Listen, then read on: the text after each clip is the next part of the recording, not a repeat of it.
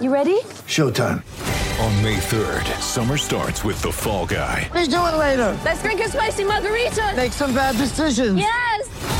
Audiences are falling in love with the most entertaining film of the year. Fall guy. Fall guy. Fall guy. That's what the poster said. See Ryan Gosling and Emily Blunt in the movie critics say exists to make you happy. Trying to make it out? Nope. Because I don't either. It's not what I'm into right now. What are you into? Talking. Yeah.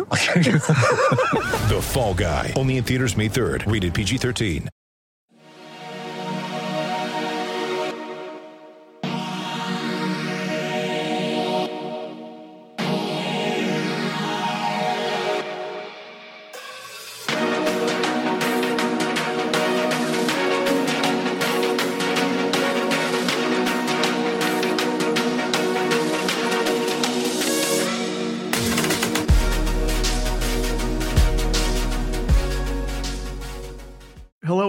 Everyone to episode number nine of the PensBurgh podcast. I am Garrett Bahana, joined once again by another one of our great writers here at PensBurgh, Robbie Noggle. Robbie, how are you tonight? Uh, good. How about you, Garrett? I'm pretty good. Uh, so let's get right into it. We have uh, we have a lot to talk about since our last podcast went out on November 30th. Uh, since over that stretch, the Penguins have played in, I believe, uh, I believe six games uh, since our last podcast on the 30th of November. Playing against, uh, starting against the Philadelphia Flyers on December 1st. Uh, unfortunately, we were at that game. Uh, that was the uh, PensBurgh meetup game. Uh, unfortunately, the Penguins losing four to two uh, against the Flyers on Saturday, December 1st, following up with a pretty nice win against the Avalanche, a 6 to 3 win against the Avalanche on December 4th. Uh, and then a- another six goal outing against the Islanders on December 6th, following that up with an overtime loss against the, uh, the Senators on December 8th.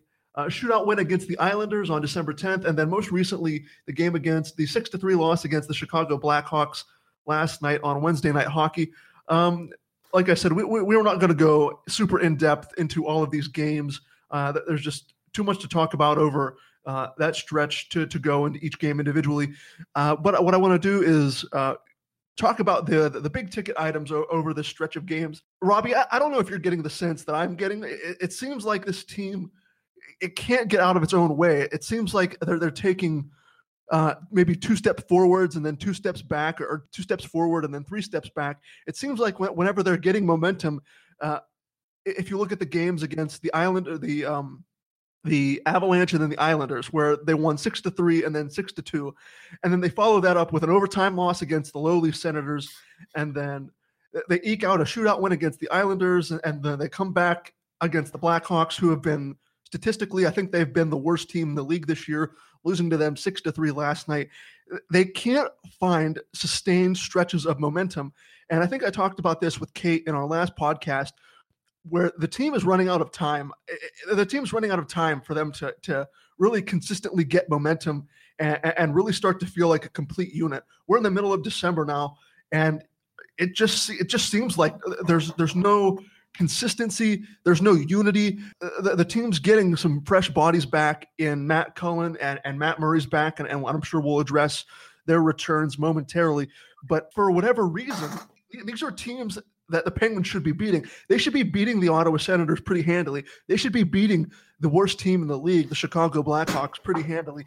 And yet, for whatever reason, this team is still struggling to to string wins together. And, and like I said, th- these are these are games that the Penguins, with the star power that they have, these are games that they should be winning, and, and these are the games that they need to be getting points out of right now. Yeah, I, I, I said this last night. It seems like, every, like you said, every time it's either two steps forward, three steps back, something like that. Right now, it feels more like two steps forward, two steps back. It just seems like things can't they can't put things together for more than like three or four games before they have a Chicago or Ottawa type game where into some of the issues that pl- has plagued them to this point in the season. And the Chicago game really stuck out to me because the Chicago, even more so than the Senators, are terrible. They were they were lose they had lost eight in a row coming into that game. That was their second eight game losing streak of the season to this point. And they could never and the Penguins could never really gain control of that game. And the underlying numbers looked really good for the Penguins. But when you beg for secondary scoring all season and Bryan Rust goes out and scores a hat trick, you got to find a way at least take a point out of a game like that against a team like Chicago. And it's just disappointing that they keep kind of falling back into that trap. And we saw that against Philadelphia, where Philly's not good, and the Penguins just they just left the team in the game. They just can't seem to put their foot fully on the gas and take advantage when the opportunity is there. And it's just becoming more and more frustrating, especially now that we're in the middle of December and points are going to get more valuable uh, from every game uh, from here on out. I remember distinctly listening to the broadcast last night, and, and I heard Eddie Olczyk say over the Blackhawks seven or eight game losing streak, they hadn't scored the first goal throughout that entire stretch. They had gone down. He, he listed off the last eight or nine games in rapid fire. And he was like, they were down one nothing, two nothing, two nothing, one nothing, three nothing. He was just, I mean, it was just a testament to how bad the Blackhawks had been. I don't know if, if you get the vibe when, whenever they go into the United Center, whenever they go in Chicago, whenever they play on on NBC, it's because it seems like obviously, you know, you know, NBC wants to get these two teams. You know, they're they're two pretty popular teams. They want to get them in prime time. Do you, do you get the vibe that whenever the Penguins meet the Blackhawks in prime time, whether it be in Chicago or in Pittsburgh, do you ever do you feel like Chicago has Pittsburgh's number? Is that is that just an irrational thought that, that I've had over the last uh, I don't know three, four, five years in the in the Kane, Toews, Malkin, Crosby era? It, it seems like the Blackhawks, no matter how bad they are, as we've already talked about, how bad that this team has been this year, that they they they still seem to find a way to get wins against this Penguin team. Yeah, the it's been kind of a theme throughout these two competing, I guess, dynasty periods for the Blackhawks and Penguins, is that the Penguins have never had much success against the Blackhawks with Kane and Toews on the team and it's frustrating. And last night, I really thought going into the game, I even to myself, I'm saying there's no way they're winning this hockey game, or it's not going to be nearly as easy as it should be. And it wasn't. And the Penguins battled from behind all night. They didn't lead at any point. And it's been kind of a theme for this last decade with the two competing, I guess you could say, superstars.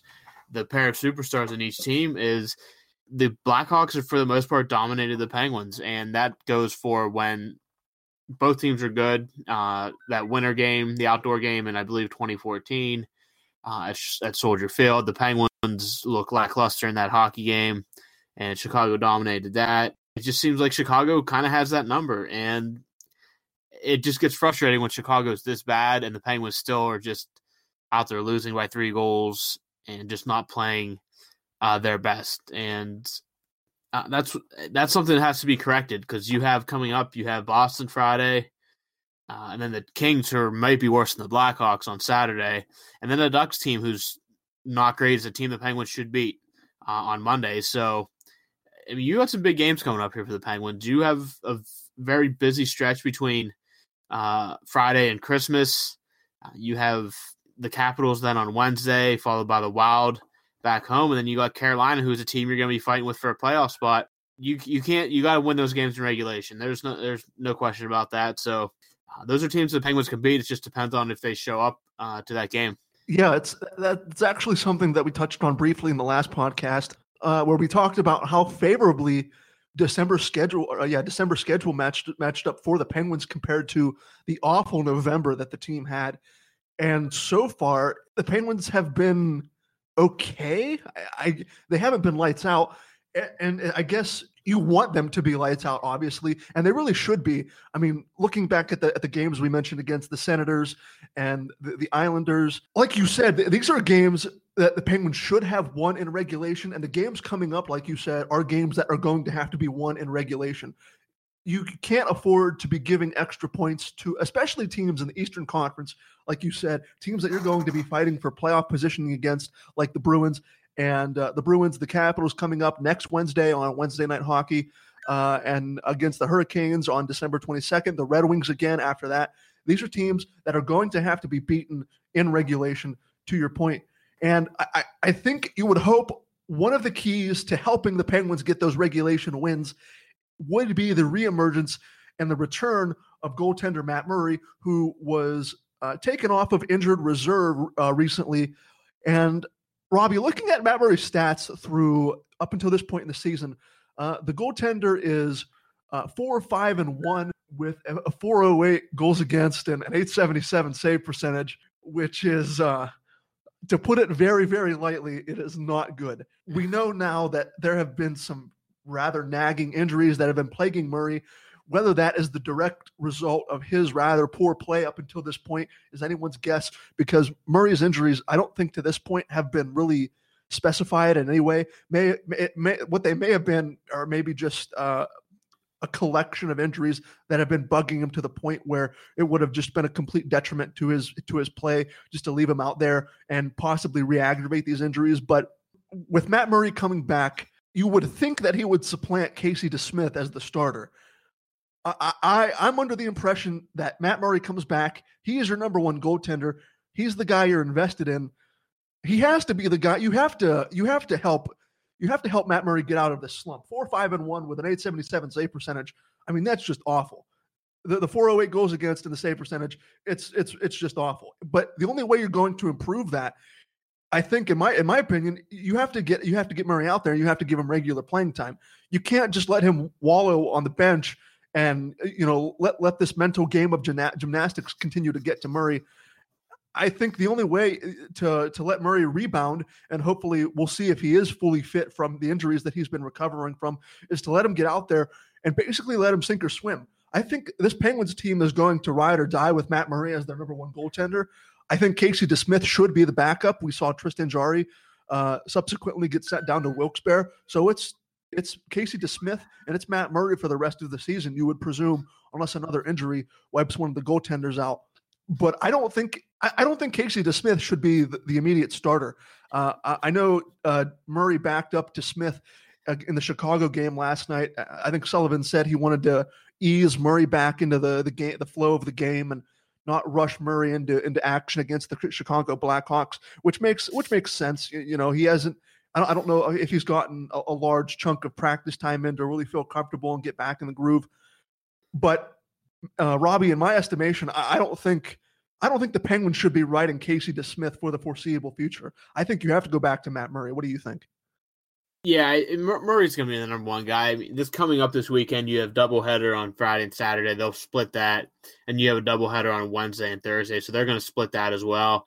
But I think you got to give Murray, Boston, Anaheim, Washington, and Carolina uh, going into Christmas. I know that's a lot of games for a guy coming off injury, but if you're in a situation like the Toronto Maple Leafs or the Tampa Bay Lightning, I understand that, but you're not. You're in the situation the Penguins are in right now, and you need to put your best 23 players plus goaltender on the ice.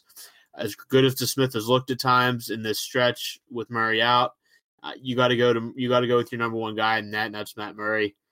And you got to give him the games that you need that, like we said, are more important, maybe a little bit more important than anything. Boston, I mean, you t- you could be chasing them for a wild card spot if it comes to it. You need two points there. Anaheim, whatever. I mean, that's yeah, that's a game you want. Washington, you definitely want those two points, and Carolina, you want those two points. You got to put your best players on the ice. Uh, good for Dick Casey Smith what he the work he did uh, during Matt Murray's absence, but you got to go with your number one, and I think that's Matt Murray. Get, getting the Penguins to 23 best players out there on the ice, and one of the player one of the players who hasn't really been aiding the Penguins that much has been Evgeny Malkin, and it's crazy to think that because uh, three, four, five weeks ago, dating back until the start of the season, Evgeny Malkin was really helping keeping this keeping this team afloat. And um, I, I want to read you. I want to read you Evgeny Malkin's last five uh, last five games and, and the stats that he's accrued in the last five games because I, I, this because Evgeny Malkin's presence and this slump that we're going to get into is something that is also in conjunction with Murray coming back and and hoping to break out of his slump. If the Penguins are going to go anywhere, they're they're, they're going to need contributions from Evgeny Malkin. They're going to obviously need contributions from from their superstars, and it's it's something uh, we, you you briefly brought up Bryan Rust's hat trick against Chicago, and we'll we'll add uh, depth and secondary scoring into that conversation in just a second. But here are Malkin's last five stat lines. Against the Avalanche on December 4th, he had a nice two point night uh, with a goal and an assist.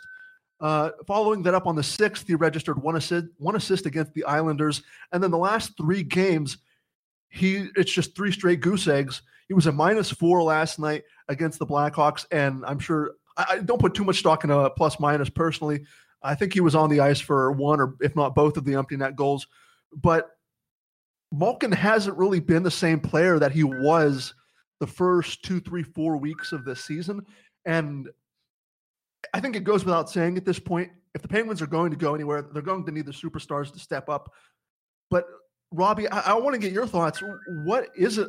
What is it about Evgeny Malkin where he was tearing up the league, and, and he was considered, you know, one of the best in the league for the first two, three, four weeks of the season, and now he's virtually gone invisible. Is Malkin dealing with a, a, a ghost injury that that we're not familiar with? Is it just, you know, he is it just him being in one of his infamous temperaments where like he, he's not totally invested in the team right now because I think uh, emotionally and mentally, you know, Malkin has gone through some of the so, so, some of those lapses in the past where you know he doesn't look completely interested because the team's not doing well. So I, I want to get your thoughts on what you think uh, what you think's wrong with Evgeny Malkin and what what you think the team might have to do in order to get Malkin out of this funk. Yeah, Malkin has a weird way of doing this from time to time, and it's been it's I'd say it's been a while since we've seen it ever, if ever, if we've seen it get as bad as it is right now. And again, I don't know if it's just frustration that he's not scoring. I don't know if it's an injury, but he an injury is not an excuse for taking penalties, and now that could be leading to frustration that he's not scoring, which leads to penalties as well. But yeah, it's really frustrating to watch Malkin. That's one of the biggest issues facing them right now. Outside, I mean, you have your inconsistent goaltending, you have your uh, maybe lack of defense at times, but Malkin is such a key part of what the Penguins do. It's not having him at his even 90% best.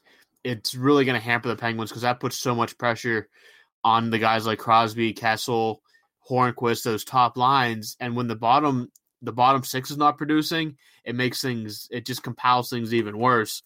I, Malkin's he's 32, and I hate to say the the age is factoring in because he doesn't. If age was a factor, I don't think he'd drop off this quick because he was so good last season. I just think that it's a mental thing, and he's always gone through those stretches where he just does stuff that makes you say, "What are you even thinking?" But then he does. He's one of those guys, one step forward, six or one step back, six steps forward he'll do he'll do stuff that just blows your mind, and you're like, oh, that's why he's on the team. But now it seems like it's the opposite. He he has, I mean, he scores some power play goals. and he scored an even strength goal finally a couple games ago, but then he just kind of slid back into where he was. It's almost like a microcosm of the entire team season at this point. And if he can correct it, you have to think the Penguins are going to follow suit as well. It's interesting that you brought up the the age the age factor. Is it age? Is it mental? maybe it's a little bit of both. It's I I really because I really can't put it into words. It's it's weird watching Malkin get into this this funk, and it really came at the worst time. I mean, he was lighting up the score sheet and really helping this team stay afloat, and, and now the team is struggling for the team is struggling for points, really trying to get uh, into the win column as consistently as possible. And now with Malkin going silent, that like you said, it handicaps the depth scoring and it puts so much pressure on Hornqvist and Crosby.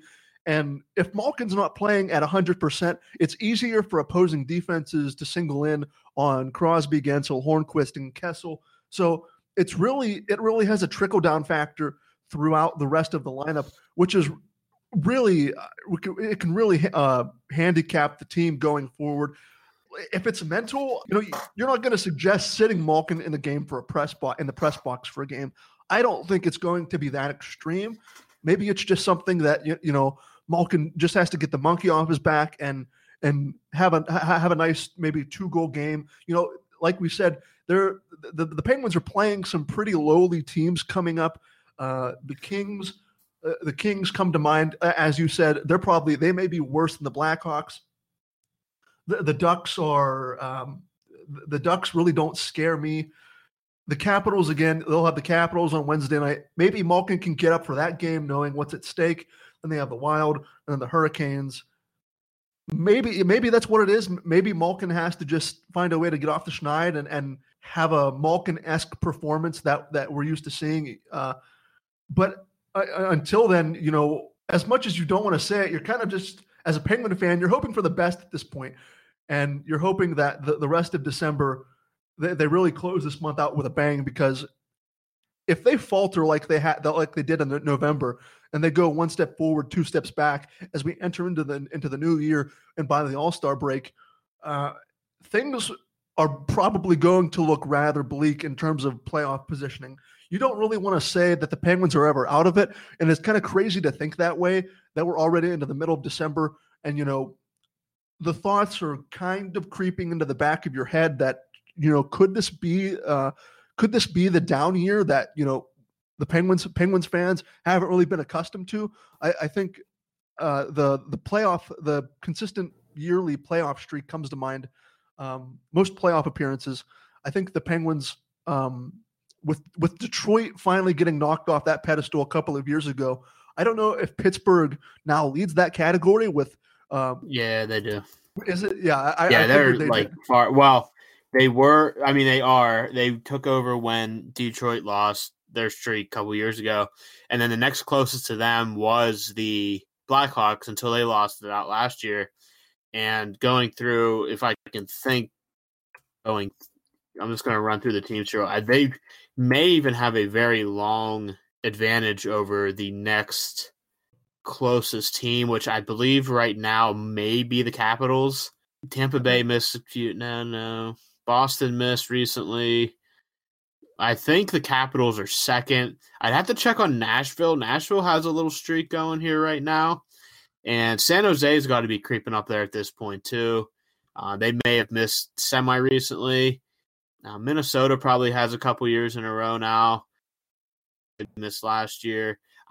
I'd say right now Washington's probably number two, but the Penguins have to have a little cushion on that now. We've been so spoiled and that's the thing. Like we're so accustomed to just like not ha- not having to worry about October through February, getting into March and priming yourself up for what you would hope to be a decent a, a decent playoff push. And and now the the shoes on the other foot, and now you're you're starting to wonder. It, it's funny. It's fun just to go on Twitter and I mean every Penguins loss you're, you're going to get a massive overreaction on Twitter, but it just seems more amplified now because these are uncharted waters for the most part for Penguins fans. This is something that, you know, we haven't had to deal with for what, uh, 10, 11, 12 years. So it's, it's, it's just fun. It's fun to go on Twitter and just watch. It's like the sky is falling. Obviously, you know, we're both Penguin fans, and, and you, you, obviously, you know, you want April to come around and you want a nice long playoff run. But look at what this core has accomplished. For the longest time, people were saying if Sidney Crosby and Evgeny Malkin and Chris Letang only end up with that one cup that they won in 2009, this entire experiment, this entire generation of Penguins hockey would have been viewed as a failure. And the last two years, or the last the, the last two out of the three years with the back to back, they've put that narrative to rest. That narrative is in the grave where it belongs whatever happens, I think from here on out, you're, you're really just you're really playing with house money, in my opinion. There really is nothing left to prove. I don't think for for Malkin and Crosby. You know, they're going to go down as two of the greatest of all time. But I think that at the in the same token, Malkin and Crosby, I, I think, are two different animals in that I think they're still when they reach the, the wrong side of 30 and Malkin's 32 and and and Crosby is um is 31 and you know they're they're finally hitting that point where you start to think all right is this the beginning of the end i don't think that either of those two are going to really let rest on their laurels. I think really until they, they really do hang up the skates i think they're going to be driven to want to win more. But my point still stands is that if the penguins do have an off year and they don't make it and if they know by February that they're going to be out of contention, and let's say Rutherford keeps that first round pick, and let's let's say that you know scout the, the scouting department does their job and, and they end up getting a decent prospect. I wouldn't necessarily view this as a failure. I wouldn't view the season as a failure. You can't view, I don't think you can view the rest of the Crosby Malkin era as a failure for what they've already accomplished. So if this if this one bad year that's yeah. No, no, there's. I mean, if anybody views it like that, they need to be yeah, they need to stop watching hockey because I mean the Penguins have won five, w- counting from when they won in 2017, they won five Stanley Cups in under 20 in under 30 years. That is a pretty remarkable feat considering what they were before exactly. Mario Exactly. came, what they were before Crosby came. It's extremely remarkable. I mean, if they're not going to, if you you're not going to view the Blackhawks as a failure during this era with Kane and Toews, they did the same thing that the Penguins did. They won three cups. The Penguins won three cups. They have the back to backs. You can't view this as a failure because and three cups that's more than Mario and Jagr ever ever won in Pittsburgh. That is a pretty remarkable feat for a salary cap era uh, league to be able to do that. There's not even, I mean, the Patriots have their run. There, there's a handful of teams that can say they won three or more titles in the short amount of period that the Penguins won theirs. Even if they would miss the playoffs this year, which obviously we're not hoping that, we're not even projecting that at this point. The one saving grace is the Metro as a whole. Either there's so many good teams that they all beat each other, or this is just a down year for the Metro overall. I mean, the Penguins, as bad as they've looked at times, they're still only by five points out of first place in the division. And they got a lot of division nine. They have to win those games, but there's still a lot of daylight left for the Penguins. And if they would miss this year, I don't think it is a window slamming shut kind of thing.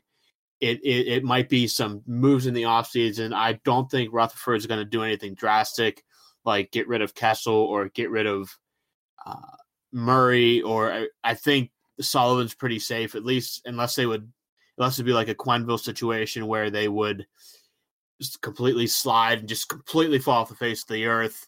Sullivan's safe.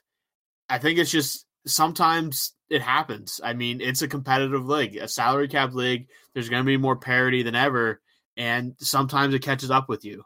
And sometimes you need one of those those jolts to kind of readjust, recalibrate, and get going again. Clearly, Crosby's still fine. He looks amazing. Letang looks like he should be a Norris finalist. Malkin just got to get him focused back in it. And Kessel's still scoring. It's not like they just look abjectly terrible. There are signs there that there's life, and if missing the playoffs once is what sends us a jolt through this team to be like, hey, we don't have many more chances of this. We better get going. Then, then so be it. And it's a silver lining. It's not a silver lining you want, but that's one you have to look at. And that's not. It's not the end of the world if something like that doesn't happen. If they don't make the playoffs, especially if they would bounce back next year and take home another cup. That's where I think all of this, like, all of this unwarranted screaming and, and criticism towards Sullivan and Rutherford and the team as a whole throughout social media and and the rest of this fan base is it, it just blows my mind how every time when this team loses you go you go and look at the replies on like the penguins twitter feed or, or you know if you're if you're in the hockey circle if you're in the penguins twitter circle and, and you see some of these takes on twitter it's just constantly fire sullivan fire rutherford blow the team up trade everything. It's and i, I just i don't get it. I, I really i really don't get it. I don't know how, what kind of people are watching this team and how long they've been watching but for, for people to want to blow everything up and for people to say that oh this team uh, th- this team has just blocked Sullivan out. Sullivan needs to go. It's not working. DeSmith needs to be the starter over Murray. It's one thing after another after another. This this fan base is just like they can't handle they, they can't handle the ebbs and flows, the ups and downs that that come that, that come with this game, that come with this league. And, and you said it. It's it's such a competitive league, and it's a copycat league too. And I think the fundamentals that the Penguins two championship teams that they were built on were speed and skill, and we're we're two we're one to two years removed from the championships that they've won, and you can clearly tell that the, the blueprint for the the Penguin championship winning teams. They, they've kind of been copied throughout the rest of the league with more teams trying to get a, a speed slash skill style approach to their game. And the Penguins just don't, I mean, they just don't look as fast as they once were. I'm it's not I'm not saying that it's completely detrimental to the skill aspect because I still think there's a ton of skill to be had on this team. There there's even a lot of I think there's still a lot of untapped potential if we can if if the team can really just balance out. I was reading an article I was reading a Mike Darnay's article on PensBurgh and uh, the point of the article was looking at the underlying stats that you were you you, uh, you just brought up. The underlying uh, advanced metrics really said that the Penguins the Penguins are are in good company, and the, if the Penguins can really just f- figure out a way to consistently string wins along, the underlying the underlying uh, advanced metrics already say that the Penguins look to be in pretty good shape moving forward, barring some unforeseen drastic or catastrophic decline in play or some horribly catastrophic injury. So I, I think in the long term, this team is going to be fine. But like you and I have been saying, if if what it takes for this team to get a, a, a recharge in the batteries or a, a, jolt down the rest of this organization is to skip out on skip out on a year of the playoffs, considering what this team has already gone through and already won, then so be it. I mean, if you can't handle that as a Penguin fan, then you just have to stop watching. Yeah, I mean, if you don't like it yet, like nobody's forcing anybody to watch here, and I understand it. It's definitely frustrating for me because of course, of one, course. I one, I mean, we write about it and we cover it, and that's a part of what we do. But I mean, I've been a hockey fan for as long as I can remember, and I I love hockey. I don't watch just the Penguins, so but no one's no one's forcing you to watch the Penguins. If they make you that unhappy, just log off. Um, turn on the TV, get on Netflix, hit up PlayStation, Xbox, whatever you want to do. Read a book, go for a walk. I don't care. Nobody's making you watch the Penguins. And yeah, it's frustrating to sit there and watch like the same thing every night, like the mistakes and just maybe lack of effort and all that stuff. And but hey, eh, they're humans too. Uh, they're getting paid to do a job, and uh, it's their. They got to. Sh- I understand they got to show up, but listen, you you gotta. It's nobody's making you watch it. If you don't, if it doesn't make you happy, don't watch it. And I watch hockey because I enjoy it, even if it frustrates me when the Penguins are playing like that. Uh, I'm still gonna tune in because I love the game, and even if Penguins don't make the playoffs, I'm still gonna watch the playoffs because NHL playoffs are great. We all know that. So if they want to sit there on Twitter or Facebook and rant and rave, hey, let them do it. Just if you want to be miserable, that's your choice to be miserable like that. I mean, I, I couldn't have said it better. It's just, it's just so from from my point of view, personally, watching watching people in the Penguins fan base on Twitter and Facebook scream into the void about uh, the recent str- the recent struggles. It, it's just like for for a person to be that miserable all the time and, and to live. They, some people I can understand some people wanting to live and die by every single thing that happens with this team if you're that much of a diehard. But uh, I mean, at some point, you know, common sense and knowledge and taking a deep breath, th- those kinds of things have to prevail in the end. Uh, or else, you know, it's just not going to be an enjoyable experience for you watching the Penguins or watching hockey or, really whatever you find enjoyment in, for, for that matter. Robbie, I think that will just about do it for for you know what, we've talked about. Uh, the recap over the last stretch of games. Uh, if you're all set, we have a great interview lined up with Andi Perelman, the director of new media for the Pittsburgh Penguins. She is probably the person that all of these all of these people on Twitter are directing their anger towards, and they don't even know it. You know, every time that they're sending a tweet saying "fire Sullivan" or "cut DeSmith," you know, she she's probably receiving the, the bulk of all of this hate that Yeah. Penguins fans are spewing spewing her way, and they, they don't even they don't even recognize it. We have a great interview interview with her lined up, so if you're all set, we can get straight into the interview. Joining us now on the PensBurgh podcast, she is the director of new media for the Pittsburgh Penguins, and she is probably one of the people that you are directing all of your anger laden tweets to. She is Andi Perelman. Andi, how are you? I'm good. I'm good. How are you? I'm doing well. So it's great to have you here because this is a perspective that I don't think a lot of people uh, who follow the Penguins or follow really follow sports. I don't think this is a perspective that many of them take into consideration uh, there is, as a matter of fact, a person or a couple of people behind your favorite sports team's Twitter account or Facebook account or Instagram or what have you. And like, like I said when introducing you, all, all of this anger that you're shifting towards the Penguins or whatever team you support, it's probably either going to you or, or someone else on the team. So uh, I guess my first question for you is what's it like be, being in that position, really running all of the the social and, and, digital media for not only not only the Pittsburgh Penguins as an NHL franchise, but like as a sports team as a whole in the 21st century with with all of this new social and digital media that fans have access to. Yeah, I mean, I think it's really exciting and it's ever changing. Um, I started about five years ago with the Penguins, and since I started, it's changed so much. You know, we started a Snapchat account and Instagram stories came out, and um, you know, people are using different platforms and live streaming became a thing. So um, I think it's just really awesome, and every day is kind of different, and everything is um, always new and fresh. So um, I I love it. Um, you're right. I definitely get anger, but I also get a lot of I get a lot of good stuff when the team is is playing well, and uh, you know a lot of good ideas coming from the fans. So it's uh, definitely good and bad. You just can't take any of that stuff personally. So it's my dream job. I grew up in Pittsburgh and um, grew up watching the Penguins. So it's uh, really great to be able to work with the team that that I grew up um, watching and and being a fan of. Andi, obviously your busiest days are, I would assume, are game days, and I mean the team is, I mean, with if they have a morning skate, they're there early, and then they don't leave until after the game. So you're looking 10, 30, 11, midnight. What mm-hmm. is a typical game day like for you and your team? Yeah, so I would say home and home and away are a little bit different.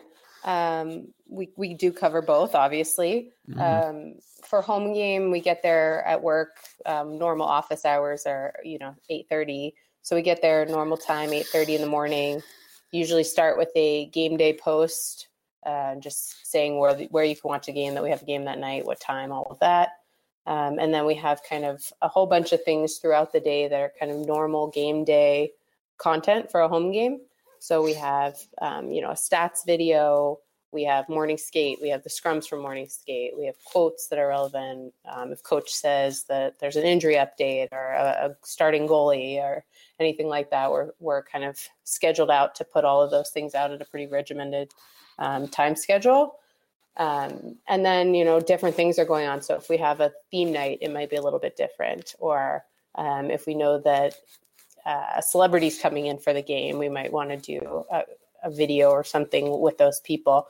Um, we just had superhero theme night, so that was a little bit crazy. You know, in the middle of my day, I'm running up to Pensgear to take a cell phone video of um, this this guy who's dressed up as Spider-Man, like dancing around the store. like, um, so I think every day is a little bit different depending on the game and the situation. Um, there's a lot of sponsored um, and part partner content that kind of has to go out. But then in addition to that, we're kind of always adding in um, things that we think that the fans are going to like and different different pieces of content that are kind of being produced as things happen. It's a lot of on the fly. Um, and then for away games, um, I travel about one trip a month. So um, it's a little bit different when I'm on the road as compared to uh, when I'm covering it on TV. Um, you know, I'm just like sitting at my couch at home covering the game, and you know, it's it's really kind of um, different. I was on the dad's trip this week, so um, with that, you know, there's a lot more content that kind of comes with that, and talking with the dads and being able to get kind of more of the feel of the arena. But yeah, it's it's similar but different every time, I guess. uh, Andi, I'm curious. We all seem to be rather uh, pretty connected and, and plugged in to, to social media and, and Twitter and Facebook seem to be like uh, the giants in this landscape of, of, digital and social media. I'm curious to get your take uh, on how you think digital and, and social media have changed the way that not only NHL teams and, and the Penguins present themselves. How do you think digital and social media have changed the way that we view sports and franchises pre- present themselves compared to 5, 10, or 15 years ago? Yeah, so when I started with the Penguins, I think I was always hearing, you know, is this something Mario would say? You know, are we comfortable tweeting this if, if a player saw it if a, an owner saw it you know is it something that that they would feel good about and i think some teams just have a totally different voice than that you know with um, you know la a couple years ago kind of starting and being a little bit more chirpy by nature and kind of making jokes and you know how do teams take that and have a personality but have the right personality for your city and for your team and for the situation that you're in. Um, so i think that's been a really interesting shift over time you know like so many brand accounts like um, you know wendy's get so much attention for just being so uh, like funny and and hardcore savage. And um i think yeah like you know that's wendy's thing.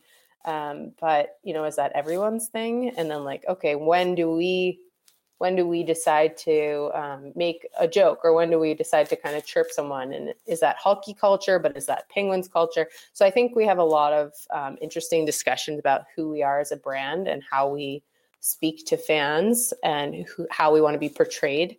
Um, it's kind of crazy in my job. You know, I, you know, I'm I'm not the most important person at the Penguins, but somehow I'm the one that's talking to the fans all the time and kind of like the mouthpiece of the organization, which is um, a lot of responsibility. And it's really cool to be part of that and figuring out how we we want to talk to the fans on digital and how how we need to come across. So I think that's changed a lot over time, but um, it's been really great to see kind of how it's flowed um, and, and, kind of changed with with the changes in new media in general. You mentioned other teams uh, around the league and their social media presence. How much communication goes on between uh, your team here in Pittsburgh and other social media teams throughout the league? No, we talk a lot actually. Um, the NHL and um, MLB Advanced Media, and now uh, Disney Streaming Services, which is kind of like our site provider and our digital rights holder. Um, they put together a Slack channel for everyone who does digital for any, every NHL team. So mm. we all have group boards in there, and we can kind of chat. Um, you know, there's a social board where we talk about what's going on in social.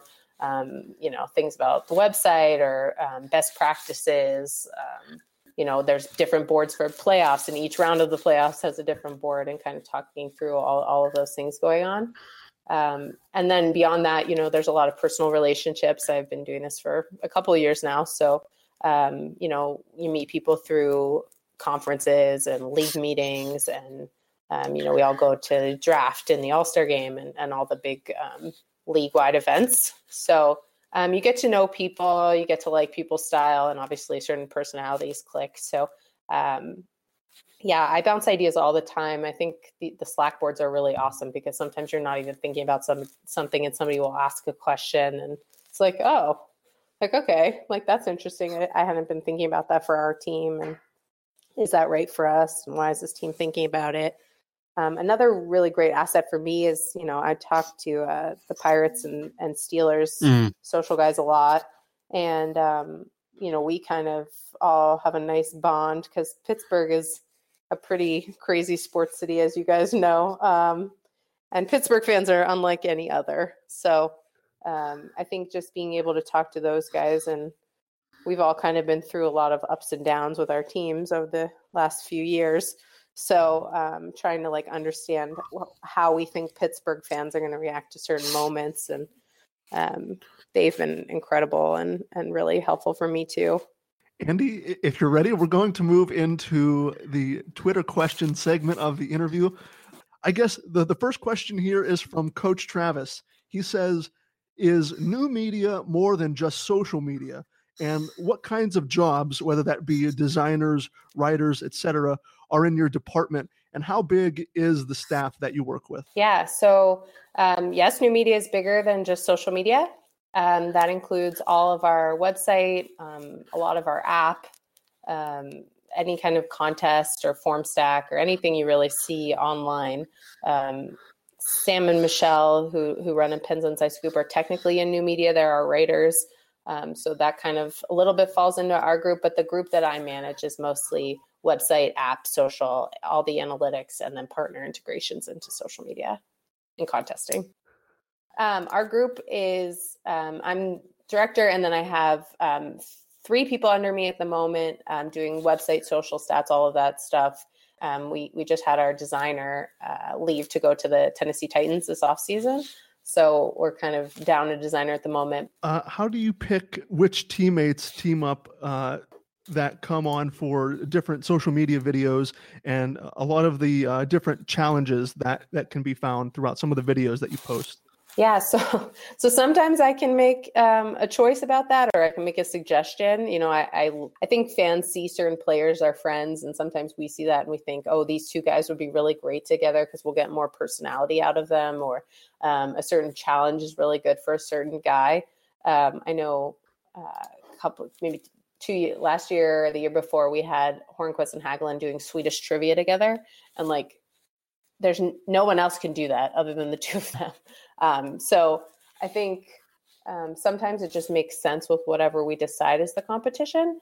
Um, other times, um, you know, we'll kind of be talking to guys. I know this year at um, we had a, an alumni and player golf tournament at Top Top Golf before the season started, and I was kind of looking around and I was talking to a couple of the guys about um, what we were planning to do a creative day and I was talking to Patrick Hornqvist, and he was like, uh, "Like I don't want to talk on on Creative Day. Like I'll do other things. I just don't want to like sit and do an interview." And I was like, "Well, how do you feel about racing tricycles?" and uh, he was he was like, "Yes."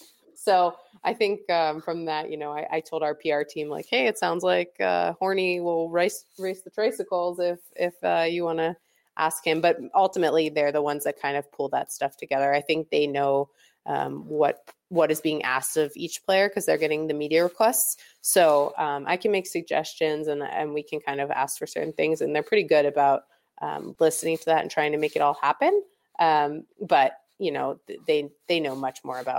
who's getting asked to do what and when, and you know what these guys are into, and um, so it's not it's definitely not all me. Um, sometimes it's luck of the draw. Sometimes a couple guys will come through our station at Creative Day at the same time and you know that's just luck of the draw and they they, they do the competition together um, and other times you know some of the guys are super um, specific about who they want to do things with you know they they think you know i did it with this guy last year and we played well or um, you know they're all very superstitious so sometimes yeah. it could be something even as crazy as that uh, I'll wrap it up here with one last one last question. Uh, we'll make it a really fun, lighthearted one.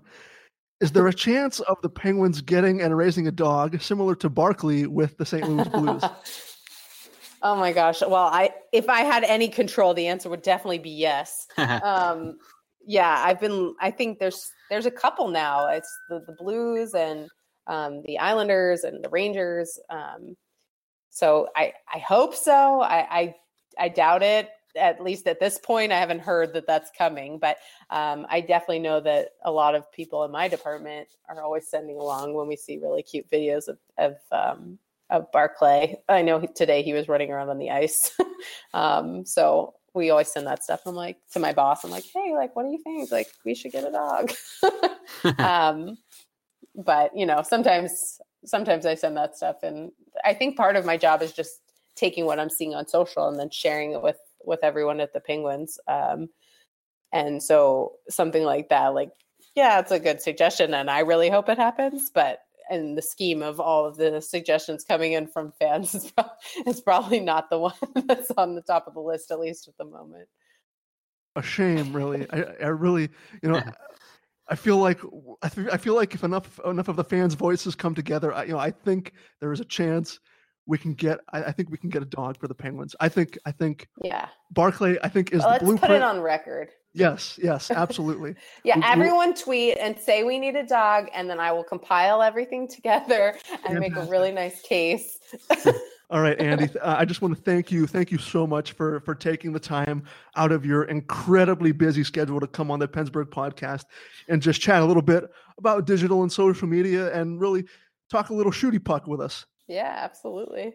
Anytime. Where uh, where can uh, all of the all of the fine folks who want to where can they find you? Do you have any sort of uh, social media presence that you want to put out there besides your work with the Penguins? Um, yeah, so my my personal handle is just my name. It's A N D I P E R E L M A N.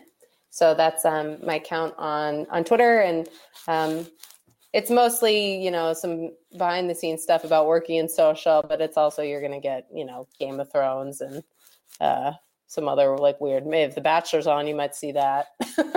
um, so yeah, that's that's me. But mostly, I'm tweeting from the Penguins, to be honest. All right, Andi. Uh, again, thank you so much for coming on and providing your insight into really what goes into uh, creating the the digital and social media presence of the Pittsburgh Penguins. We really appreciate it. Yeah, no problem. Anytime. That was Andi Perelman, the director of new media for the Pittsburgh Penguins. Really, the the social media overlord for the team. And uh, Robbie, I, I think it's it's it's a fascinating concept to to look at and examine. Really, the the impact that social media has had on sports and individual franchises over the last five to 10 years since like Twitter and Facebook have exploded. I, don't know if you share the same sentiment, but I think it's really interesting to look at, you know, what Andi goes through on a daily basis. And really, when, when you sit back and examine and analyze the role that Andi has in really overseeing all of the, all of the, um, social media hoopla that she has to she has to go through you really it really puts it into a new perspective at least for me and it's it's not it's it's not something that I would take for granted. Every time that you're you're sending a tweet or a Facebook post to the Penguins, know that you're either probably sending it to you're probably sending all of her your unwarranted anger and angst to either her or someone else on their their new media team. So it, it's just it's it's it's a fun um, it's a fun aspect of the game that obviously has only recently come into play. But I think it's something it's it's a fascinating look at how teams and professional sports leagues for that matter are are evolving into this into the 21st century with all this new technology. Yeah, when you if you pay attention all during games, I mean, you see the tweets rolling in, and I mean, it can seem, I guess, at a time that it's not as involved as you think it is, but clearly there is a lot that goes on behind the scenes that we do not see, that nobody sees, that goes into producing not only a game but the entire season. That includes practices, off days, travel, uh, articles, videos, uh, all that stuff to keep fan engagement uh, alive and well. So credit to Andi and her entire team for all the work they do to uh, to make, I guess, to make the franchise more accessible to us, the regular fan. Absolutely, I think that yeah, you, you hit the nail right on the head and described it perfectly.